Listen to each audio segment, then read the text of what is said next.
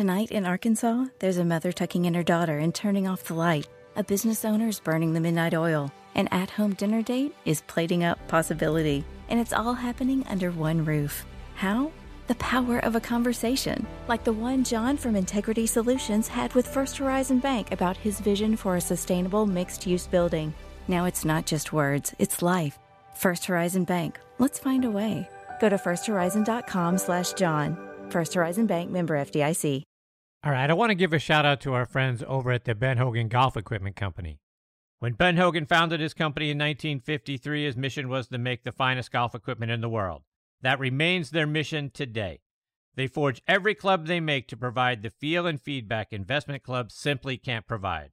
And their craftsmen micro manufacture each club to your exacting specifications in their Fort Worth, Texas factory. You're only going to find Ben Hogan Golf Equipment at benhogangolf.com. Visit them online today to learn about their great products and their great prices.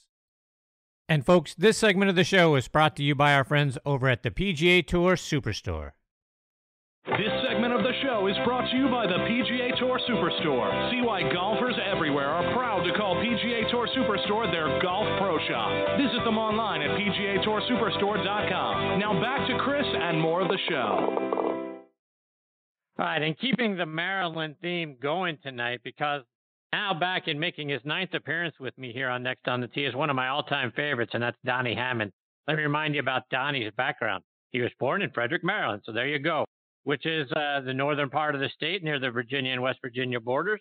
Played his college golf at, the, at uh, Jacksonville University, where he was a four-year letterman. As a sophomore, he finished seventh in the 1977 Sun Belt Championship, and then as a senior, he won that tournament by six strokes. He would go on to lead Jacksonville University to two Sun Belt Conference championships. He's a charter member of the Jacksonville University Sports Hall of Fame. Donnie earned his tour card by being the medalist at the 1982 PGA Tour qualifying tournament at TPC Sawgrass. And get this, folks, winning that tournament by 14 strokes.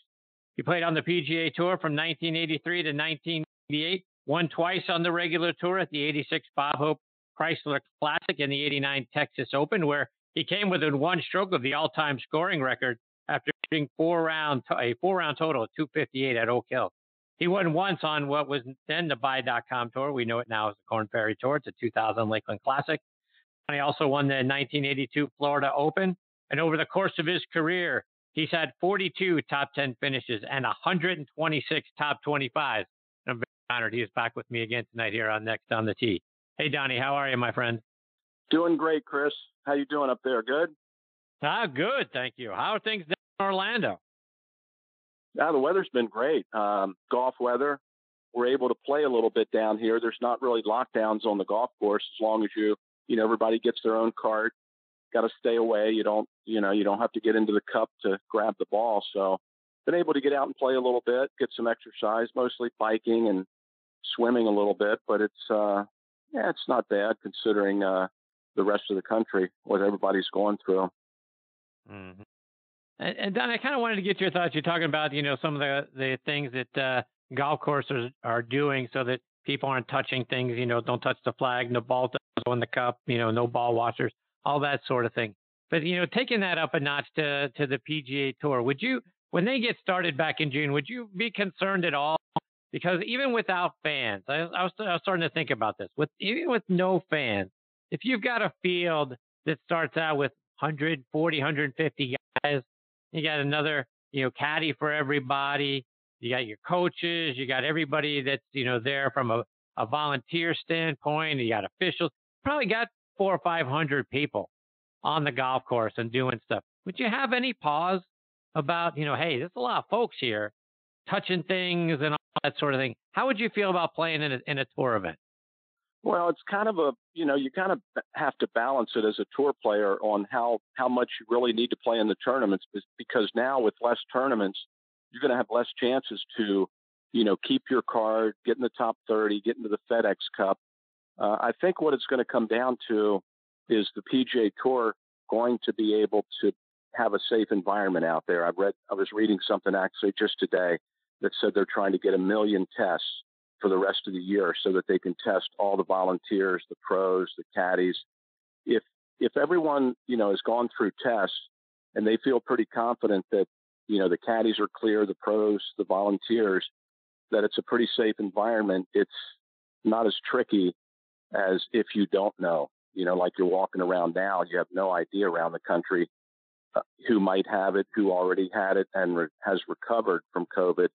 Uh, but you know, that's what they're going to have to get together, and it's coming up now. They have a, a month or so to you know to be able to figure out how they're going to test everyone. That's going to be the key. If you can have the confidence that you're in a safe environment, you still have to get to the tournaments, and you know you're going to be running into a lot of people going to the range, going to the clubhouse, in scoring, standing on the tee uh, around the other players and the the caddies and the scorers. So it, it's going to be tricky, but you know if they get the testing and and have it where everyone's pretty much clear, that would take care of 80% of, of your worries, I think. And talk about playing a tournament with, with no fans.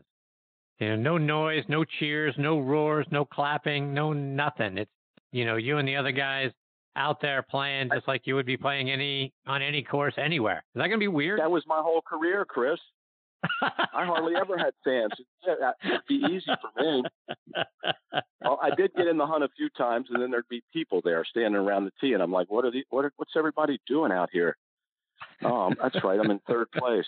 But you know, ninety percent of the time, you don't have a lot of fans out there watching. So, but it would be it would be a distraction because you know you're used to seeing 20 30 40,000 people out on the golf course so you, you go make a 35 footer on a hole for eagle and your caddy's the only one that's kind of making any bit of a noise you know so that's uh, that's going to be an adjustment for the guys uh, i guess they're going to try that the first four tournaments and then you know see how that goes so but that that will be that'll be uh, an, a slight adjustment for the pros, but it'll be interesting for TV too to to look out on the right. golf course and see no fans.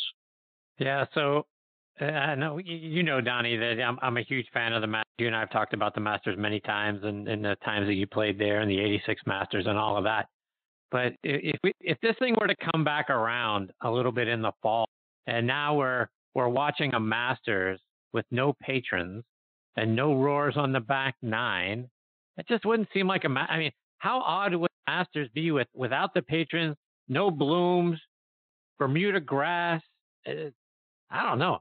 It, it's going to lose something for me to get get involved, trying to you know be excited as I always am about the Masters, where there's dead quiet, no color. You know, it, it, what, what would, do you think about a Masters a, like? Be a huge asterisk on the tournament. Someone could win is still going to win the green jacket. There's going to be a great excitement watching the tournament. But imagine walking down by 16 by the tee there, you know, up toward the green and not have have it surrounded with people over there to the left of the lake and behind the green uh, on the first tee where it seems like you can barely get a backswing without hitting someone because it's so tight there on the first tee. At least it used to be. Uh, but that would be uh, that would really look funny on TV to to see that down around 16, 17, and 18. How differently do you think the golf course would just even play? Let's take let's take the patrons and everything else aside. I had uh, John Patrick of uh, the Augusta Golf Show on with me a couple of weeks ago, and he said uh, that the uh, fairways are going to be Bermuda grass, not the ryegrass we're we're used to seeing. It's going to be colder. The sun's going to be in a different place than than they're used used to it being in. How much different do you think the course itself is going to play from what we're used to seeing in April? I think the um, I think the colors are going to be different. I think playability. They're probably going to be able to work the moisture on the golf course a little bit to where it plays similar, you know, as they do in the in the spring. Um, the green should be perfect, but the, I think even a bigger adjustment is going to be the weather because you're going to have mornings there that could get really chilly. Uh, the humidity is going to be different uh, toward the uh, toward the fall. So you know the lighting, the days is going to be different. So it's going to be a, uh, a different feel for what you're used to, where the shadows are at certain times of the day when you're keying off uh, different holes. So it'll be um, it'll be it'll be a lot different with the weather and and of course the conditions of the fairways and the greens. And Donnie, kind of keeping with our Maryland theme of the night, uh, you posted a couple of days ago that you and Lee Elder, who was the you know first African American to qualify for the Masters, you guys refer to each other as the connection, since you guys are both from Maryland. Talk about your uh, relationship with Lee. I remember Lee back. Uh, I, I was a junior golfer, and I went to a tournament in Ohio. It was a national tournament. I ran into Lee there, and I told him I was from Maryland. So we started uh, a relationship back when I was about 17 years old. And then uh, I got out on tour in '82, and Lee was kind of still playing a little bit, but I think he was on the Champions Tour by then. Uh, but we would see each other at different pro ams and you know some tournaments here and there on the PGA Tour. But he would always call me Connection, and then of course I would call him Connection back. So he was Connection and I was Connection, but he had a um, a really great charity event up there in Maryland for a bunch of years and had a lot of the top players come in. Uh, Jack Nicklaus would come in and Hale Irwin and a lot of his friends from the tour would come in and and I really got exposed to you know what a big thing that pros can do for charities uh, around the country. And uh, Lee had a really nice one and uh, I got to play in it a few times. Uh, but he he's just a great personality great player had had a really unique swing where he had a real funny follow through he kind of twirled the club through a little bit but really a good ball striker and um, you know he's been a friend for a long time. Did you guys ever talk about the struggles and things that he went through trying to get into the Masters and playing in the in the Masters, being the first African American? No, I, n- I never really talked to Lee much about that. I've talked to you know Jim Thorpe about you know the things he had to go through coming up at country clubs and things, and you know how it was tough to, um, you know, you didn't have some of the benefits that some of the other pros might have been able to have. Um, certain parts of the country. But uh, I never really talked to Lee too much about that. But it's um, it's a big part of the game that um, you know the way the the um, hospitality has grown for the for the pros, and you know, I mean, the black pros weren't even allowed to play the Masters for a while, and then you know you had to have the caddies, and then they started bringing in where you could bring your own caddy. That was a big change, but uh, it's been a big um, been some big changes over the years. Also, recently posted a, a picture of Mr. Palmer. You had an opportunity to play a practice uh, round of nine holes with Mr. Palmer. I believe that was back in '86. Well, what was it like getting to play a practice round with the King? Yeah, that was something. I was getting ready to go home and was standing on the green hitting a few more putts, and Arnold came off the ninth green and looked over, and I'd played Bay Hill that year. I got an exemption, and so I knew Arnold a little bit, and he said, "Hey, kid, you want to play the back?" And so we, um, just the two of us, went out and played the back nine together. And he he was really helpful. He showed me a lot of the, you know, a lot of the lines off the tees and where the pins were going to be. And you know, we had a nice leisurely uh, nine holes there at Augusta in the evening. There's hardly anybody around, and uh, he still hit the ball pretty well. I thought thought he'd have a good chance of making the cut and you know competing and stuff. But he he really took his time to to kind of help me, which was my first year there, and and uh, ended up, you know, it did help me a lot. I was there in second place going into the last round and had a chance to win, so it uh, it was a big help for me. I want to talk about life on the PGA Tour. I think so many of us just picture it, it being a, a very glamorous life, and you're traveling first class and going from town to town and staying in great hotels and playing golf for a living and I, I think we we've got this image of it being very luxurious life. In my head, from talking to to you and, and several of the guys, it it seems like it's a little bit of that, but there's there's a lot people don't see the grind of, of having to go from town to town, the, all the golf balls and all the practice and, and all those sorts of things. Talk about what life on the PGA Tour is like that we don't see. I mean, overall, it was it was a great life.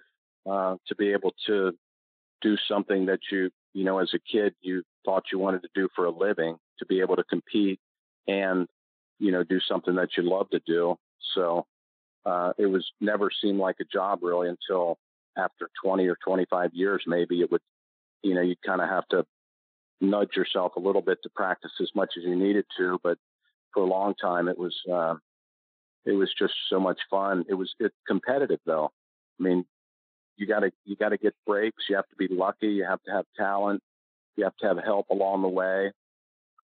and then you have to be able to stay out on tour. Where if you can keep your card and play the first couple years, then you can maybe stretch it out for 10, 15, 20 years once you get through those first couple years. But you know, the great things about playing the tour were, you know, some of the best courses in the country, like Pebble Beach or Muirfield Village, Riviera, Westchester, Congressional, uh, Doral, and then the favorite part for me was actually on the driving range, being able to get to the range and you're hitting brand new Titleist or Callaways, whatever you wanted. They had them right there. Pro VXs, Pro V, the black ball.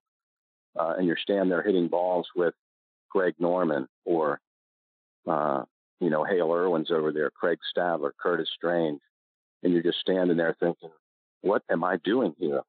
But I happen to have a name, you know, a golf bag with my name on it. So I guess, I guess this is where I'm supposed to be. So, you know, that was the really fun part. And then, of course, being able to have some success too, where you're able to compete with the guys and then eventually win a couple tournaments was kind of the icing on the cake. But you know, there, there were sacrifices that that you have to go through. You miss your family for a couple weeks at a time, pending you know how often they would travel with you. So that was the the tough part. Is you know two weeks at a time. I usually tried to go no more than two weeks before I would at least go home for a week or so. Uh, but mostly it was, you know, it was a great life. You get to meet a lot of really cool people in the game of golf and play with, you know, baseball players and play with some actors and just a bunch of uh, successful people along the way. And everybody seemed to be in a good mood on the tour when you're out there during the tournament. A lot of people were, you know, kind of rooting for you and, you know, wanting you to do well. And the players, you know, everybody was pretty friendly. You know, people, we helped each other, you know, with your swing or you helped each other with different issues that you might have. So it was uh, it was a nice environment really for a long time. And Donnie, I, I sort of also picture it's it's the same guys week after week that uh, you're playing with and you're hanging out with, kind of almost like a traveling show. You're just going to see the same guys next week. Hey, I'll see you. You know, I'll see you there on Monday. I'll see you tomorrow. Yeah, you, you, you see, you're right. You're exactly right. You see a bunch of the same faces, and it, and it would get to the point where you're such good friends with everybody that after a while, you're just making fun of everybody else about certain things that you did, certain shots that you hit, what you're working on with your swing. I mean, it would get to that point where everybody was kind of needling everybody else, and that that's when it really got to be fun. You know, Payne Stewart was probably the best as far as that would go, as far as you know, needling everybody and um, had funny things to say. But uh, that was that was a cool part of it. You really had to be quick out there because the guys were pretty smart and they were pretty good at it. So you had to pick up a lot of tricks along the way to keep up with them. Donnie, just one more before I let you go. And, and I read on your PGA Tour profile that the Baltimore Colts are to thank, you know, for your golf career because you and your father would go watch them practice and then you'd go play nine holes at a golf course.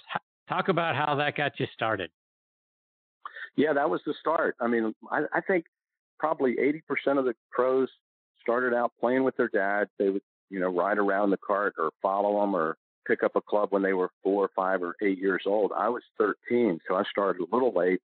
But what my dad would do, we would go to down to Westminster in Maryland, and we'd play this little golf course there. We'd usually play nine holes, and then we'd go over and watch the Baltimore Colts practice. And that was when uh, Don Shula was the coach, Johnny Unitas, um, Bob Mackey, Raymond Berry. I mean, they had a great team, great uniforms too. Remember the helmet with, with a little horseshoe on it, white, mostly a white uniform. They had a great uniform. And, you know, we could hang out with the guys back then. There were only maybe two or three reporters at practice, very few fans. And we, after practice, we'd throw the ball around with Don Shula and Johnny Unitas actually threw me a couple, I think, at one time. And Wow. It was uh, it was like a, you know, they were kind of like a family too. It was it was a lot more low key back then than than it is these days. But uh, but I look forward to the, you know, seeing the Colts and watching the football thing as much as playing the playing golf. But then I started getting a little better at the game, and you know, I was I just wanted to be on the course all the time. After that, it was, you know, as, as much as I could be out there, it was it was a joy. So Donnie, what's uh, what's up with SpaceX? What's the next launch? What are you looking forward to uh, to seeing from those guys? I guess the big one, the man launch next uh, next month. They, they're doing testing. I think things are looking pretty good. They've they've had some successful tests.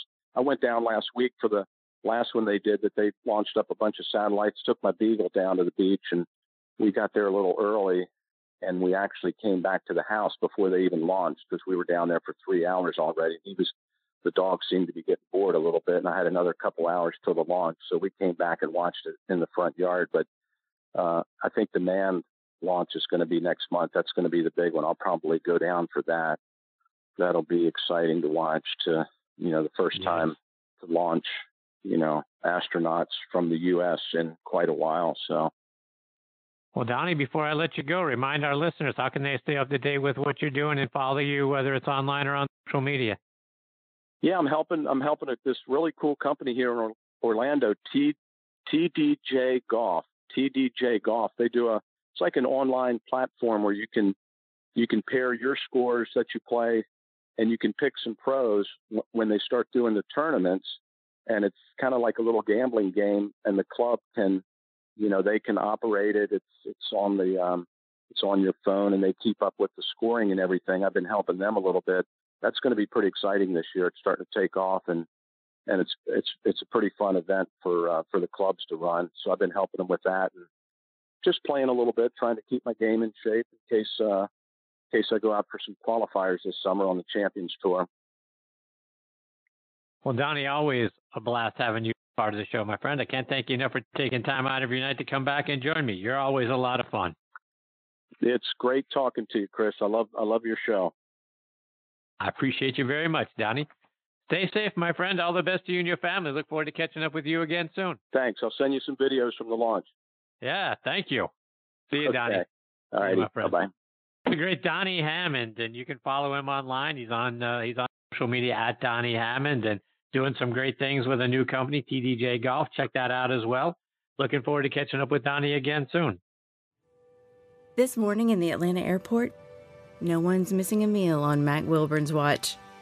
With 11 restaurants to serve passengers, he's got dining for every destination. And it all started when Mac talked with First Horizon Bank about opening a franchise in the airport. Now it's open for business and cleared for takeoff. First Horizon Bank. Let's find a way. Go to firsthorizon.com/mac. First Horizon Bank member FDIC.